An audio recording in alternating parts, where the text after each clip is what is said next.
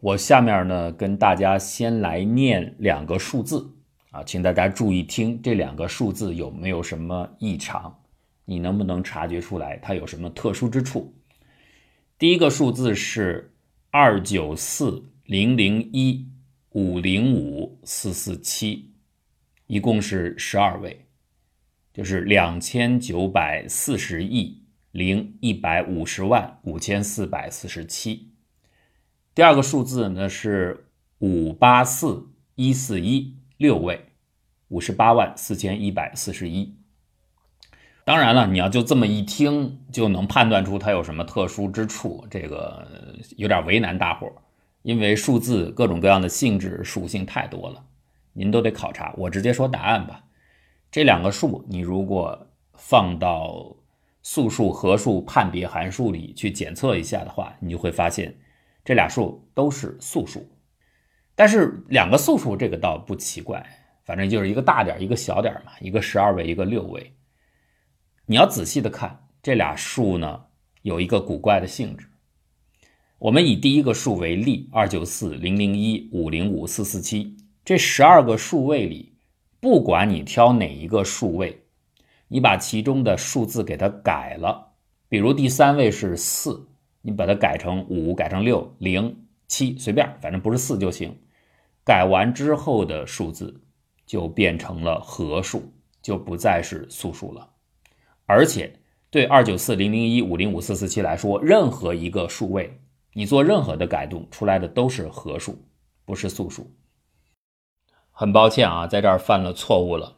好几个听众已经在留言当中指出来了。我就不一一的写你们的名字致谢了啊！你们真的很认真的去做了复算，我在这儿实际上是念错了，因为中间那个逗号呢是一个大逗号，是把两个数分开的，并不是一个十二位数，就是二九四零零一五零五四四七，它并不是一个十二位的素数，是合数，应该是二九四零零一这个六位数和五零五四四七这个六位数，它们分别是素数。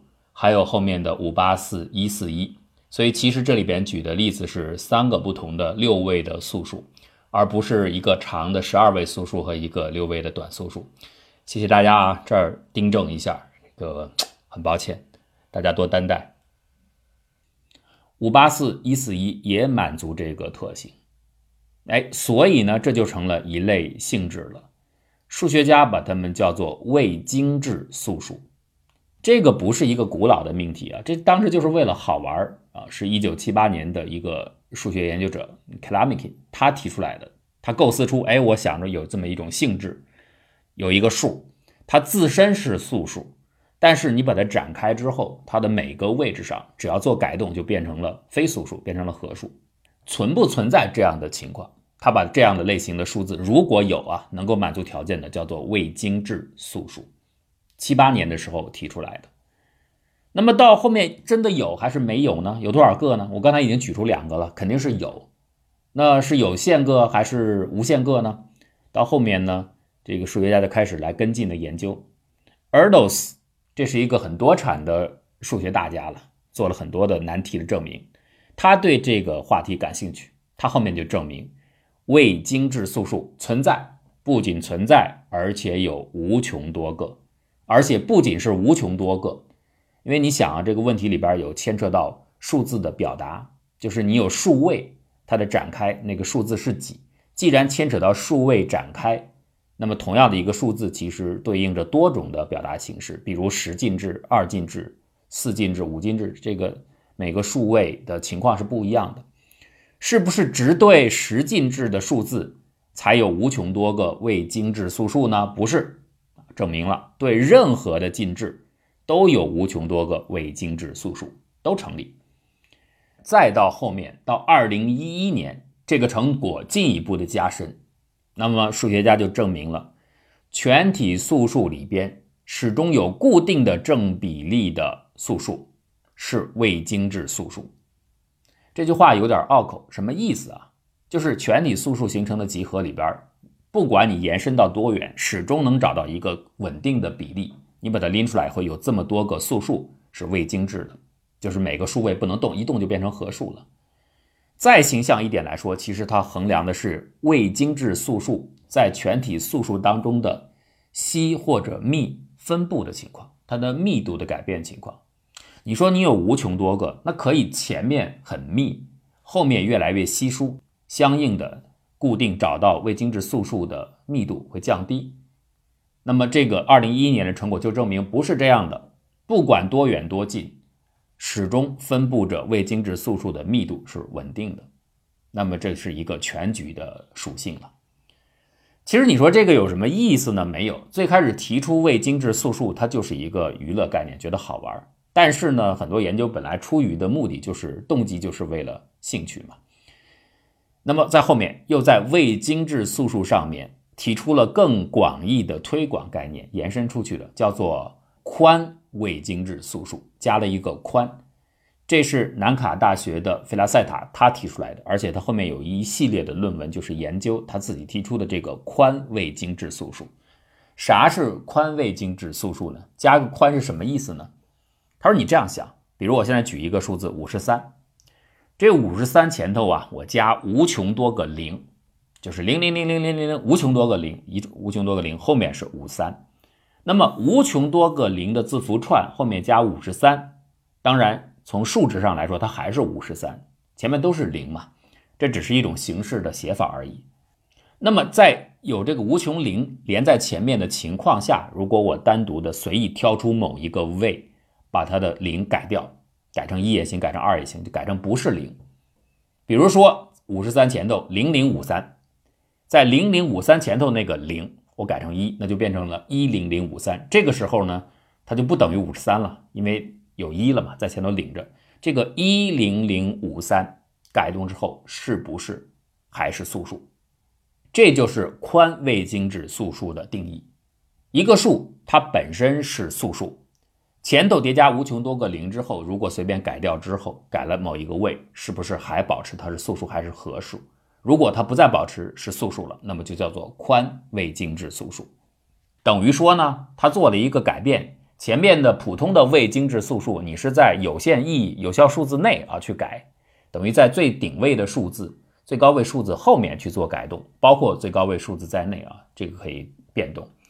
它现在的数位呢，不是在最高位以及最高位之后的数位上改动，是在之前，之前引进无穷多个零，那么在不定的位置上你改。是不是还是一个素数啊？所以这个叫做宽未精制素数。他提出来以后，同样的问题就是有没有这样的宽未精制素数？如果有的话，有多少个？分布规律如何？那么毫不奇怪的是，现在等于比普通的未精制素数增加了条件。普通的未精制素数，只要你在最高位之后的所有数位上改完之后不再是素数就满足了。现在呢是不仅后面这些条件要满足，最高位以前。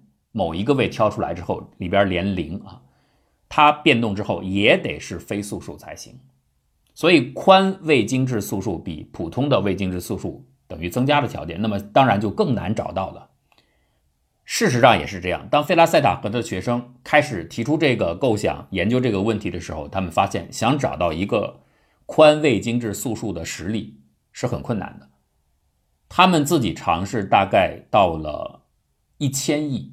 在这个范围内没有找到宽未精致素数，同样的，这个位数也牵扯到位的展开，也跟数质有关。他们用的是十进制啊，在十进制的情况下，一千亿以内没有宽未精致素数。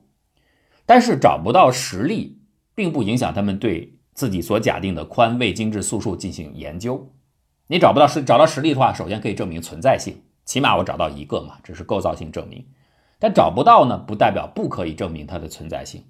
那只是说它确实很稀疏啊，很难发现，所以他们就继续从理论角度来研究。首先，他们证明了，如果是以十为底的十进制数字系统的话，就是存在着宽未精制素数，存在性证明了，而且无穷多个，也是一样的，跟普通的未精制素数一样。进一步的，他们同样证明了这个宽未精制素数在素数里边的分布密度也是稳定的，和前面的结论是相同的。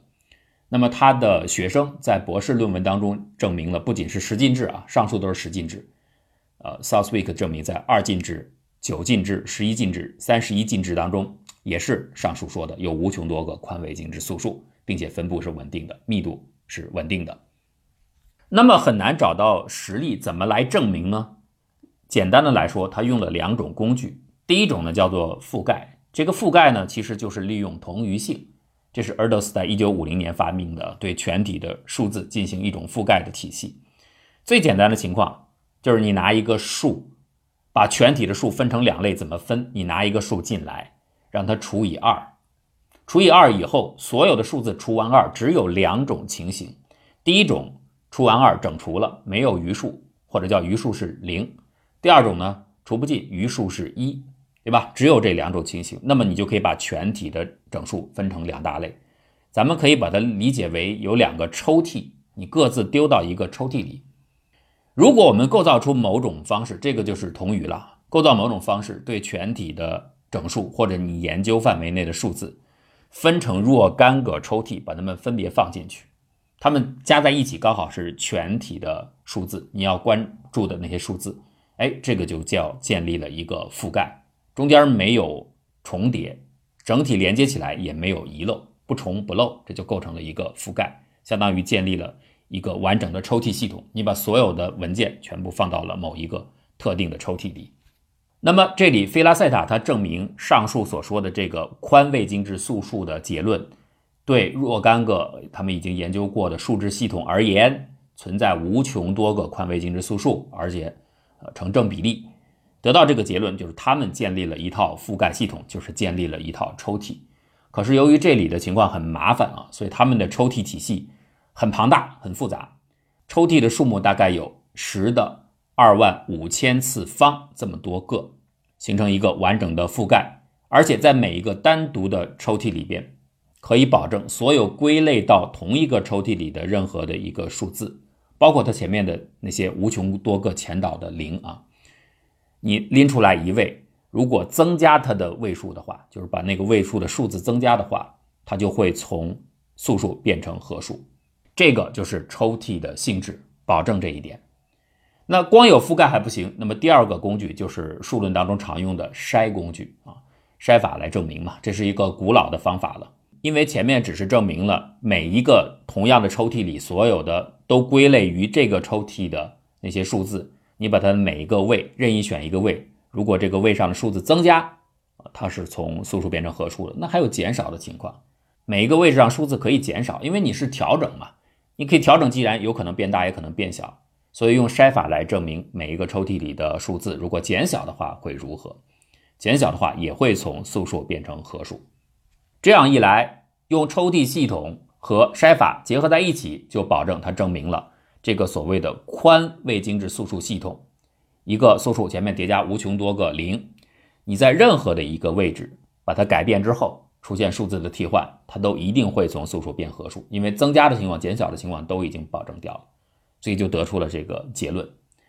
但是更令人吃惊的是，到这还没结束，在一月份的时候啊，刚刚的一个结果，他跟他的学生又证明了一个更加令人瞠目结舌的结论。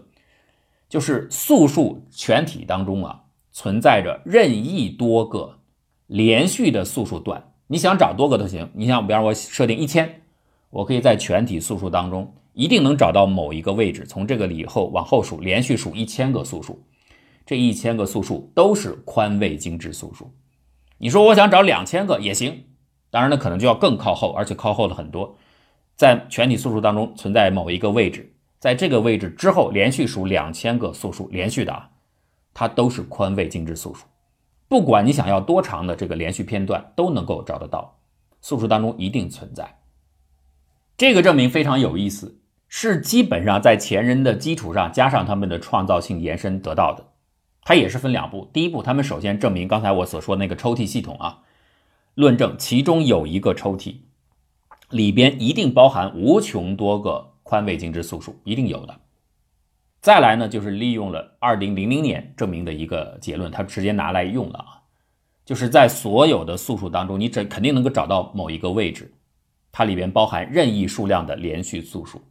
那么结合前面的第一步，已经证明了有一个桶里边它就是有无穷多个素数，而且都是宽位精致的。那么第二个定理证明这后面一定有任意长度的连续多个这样的素数，所以两个条件组合在一起，就表明就在这样的一个抽屉里边存在任意多个连续的宽未精制素数，这样原先的这个结论就证明了。所以这是一个非常有趣的结论。还是那句话，它现在没有什么太多的实用性，尤其是很多人提出来，你现在的这个证明呢，还是基于具体的数制嘛，十进制也好，二进制也好，六进制也好，所以你看他的学生。只是零星的处理了一些方便处理的数值，二进制啊、三十一进制等等，它不是一个普遍性的证明。如果是普遍性的证明的话，你的素数的表达形式考虑位数的话，更应该还是利利用像二的 p 次方减一等等，用这种通用的形式来证明会更好。呃，当然这是努力的方向了。不过这确实给我们一个很多的想象啊，这素数里边奇妙的性质无穷无尽，太多了。